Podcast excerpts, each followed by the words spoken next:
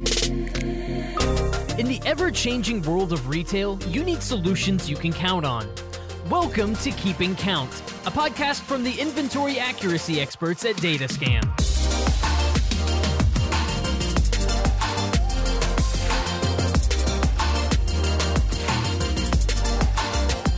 Hello, everyone, and welcome to another episode of Herb's Hot Takes. I'm Tyler Kern, joined as always by Herb Billings. Herb, welcome to another episode of the show. How are you doing? I'm doing great today, Tyler. How are you? I am doing well. I'm doing well. Excited to dive back in to another topic in RFID. This is the third out of a five part episode series on RFID. And so today we're talking about supply chain management and how RFID plays a role in that as well. And so, uh, Herb, again, this is a supply chain is a topic that has been discussed quite a bit in the retail community over the last couple of years. Um, but before we dive into uh, supply chain management. Take us back to the last two episodes of, uh, of Herb's Hot Takes and what we've talked about in RFID. We started off with the history, and then we talked about some of the primary drivers for, for RFID. Oh yes. So uh, the history, you know, it, it, seems like it's a new technology, but really what's what's happening is it's becoming more affordable mm-hmm. to support the Internet of Things, which we've all heard about. Uh, and so retailers are starting to implement it more and more as the ROI makes sense for them. Uh, but it's actually a technology that dates back to World War II. Uh, also, the primary drivers for the retailers, other than it's becoming more affordable, uh, inventory record accuracy is key for a successful omni-channel strategy. Mm. if you don't get that right, uh, you have high reject rates, uh, a lot of wasted labor, and of course, unhappy customers. And unhappy customers doesn't really mix with retail. Um, so yes, you know a lot of a lot of good stuff that we've covered in previous episodes. I, I encourage everybody to go listen to them if they haven't already.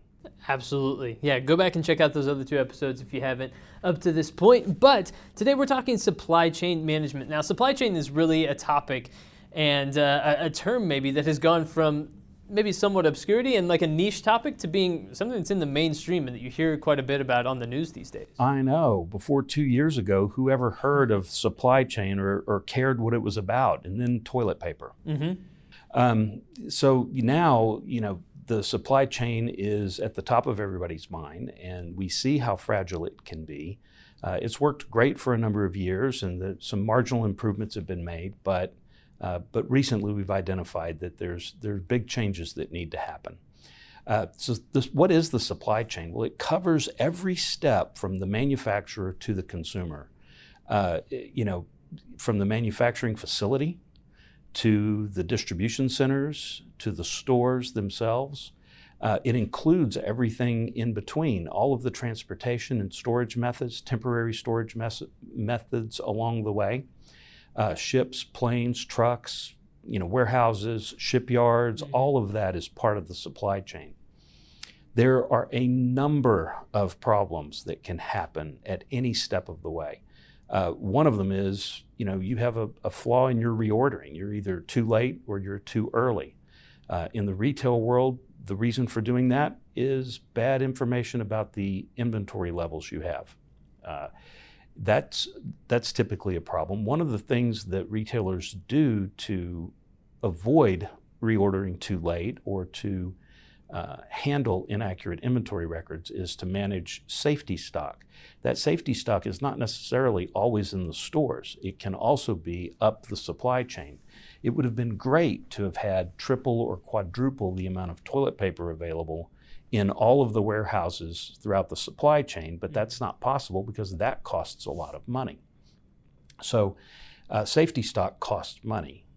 Uh, and then there's the not ordering enough. You may be ordering on time, but you did not accurately predict consumer demand. So if you didn't order enough, you have to wait for it to be, you know, extracted from your supply chain or possibly even manufactured. Uh, and then there's the uh, situation around unpredictable consumer behavior. I know I keep bringing up toilet paper, but that was top of the news two years ago for right. sure, for a good while. Um, but also bikes, mm-hmm. fishing equipment, weight training equipment. Uh, and all of those make sense when you look back on them. People had more time, they weren't commuting to work as much or at all. Uh, so fishing and bike riding, or maybe even furloughed and laid off, caused you know more fishing and bike riding to occur. I know we had trouble getting a, a used bike. Every time a good one or even a bad one went for sale on Facebook Marketplace, it was an hour. That's Yeah. all it lasted. People were buying them sight unseen. And then weight training equipment with all of the closings of the uh, gym, the gyms that we Sure. all belong to. Uh, the weight training equipment flew off the shelves as well. Well, once it does that, they speed up the delivery from the distribution center that they've got staged for the next time they need to deliver it. They speed that up to the store, and then they speed it up from the you know the manufacturer's store or storehouse and bring that forward. But at some point, you have so much demand that you're waiting on on things to actually be manufactured, and you just don't speed that up. Those are typically uh, utilized 24 hours a day. So, uh, managing that supply chain is a complex task. It requires a lot more information than just how much do we expect to sell and when, or how much do we expect to need for our uh, retailers that are buying from us. You also need to know your real time stock levels, and that's where RFID helps tremendously. Uh, this gives you confidence in your logs and your records and gives you the ability to be flexible in your decision making so that you can change course confidently. So, it, you know, how does that work? Typically, the best case is to apply the RFID tags at the point of manufacture. Hmm. After that, everything else gets easier. Inbound audits, outbound audits at every step of the way are at the item level, not just the SKU level where you know the style, color, and size, but of the same style and color and size, you know the difference between the first one and the second instance. Uh, so your inbound and outbound audits become more complete. You're able to do more than just 10% or 2%.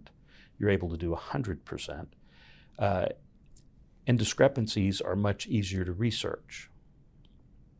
That's really fascinating. And, and I suppose kind of what you're describing is just adding visibility throughout the supply chain, right? right? And seeing, having a little bit more transparency as far as where things are at what time, how many, all of that sort of thing. Every bit of that helps. Visibility, transparency, and accurate stock levels uh, help the accuracy, the speed, the efficiency, and it reduces safety stock. Uh, it makes everything move smoother. So it sounds like we could have used a little bit more RFID kind of throughout the pandemic, right? It certainly would have helped at, at various points, like you mentioned, the toilet paper example. But does Datascan work with RFID within the supply chain? We sure do. We have a great partnership with Frequentiel, uh, a European provider of OctoPlus, which is world class software to manage your RFID tags. Okay. And it can happen throughout the supply chain. We have solutions for the manufacturing, the distribution centers, as well as the stores. It's really, really exciting, and and it's it's exciting to talk about this partnership here on the show and, and learn a little bit more about it. So, uh, Herb, I think that does it for another episode of the show, talking about this time about supply chain management and how RFID plays a part in it. Thank you so much for joining me for another episode. Thank you, Tyler. Absolutely. Well, everyone, this was the third of a five part series, and so we have more episodes upcoming, including some cool uses for RFID within the retail landscape. So you don't want to miss that episode coming up next here in the series. But for this one, for Herb Billings, I'm Tyler Kern. We'll talk to you again soon on another episode of Herb's Hot Take.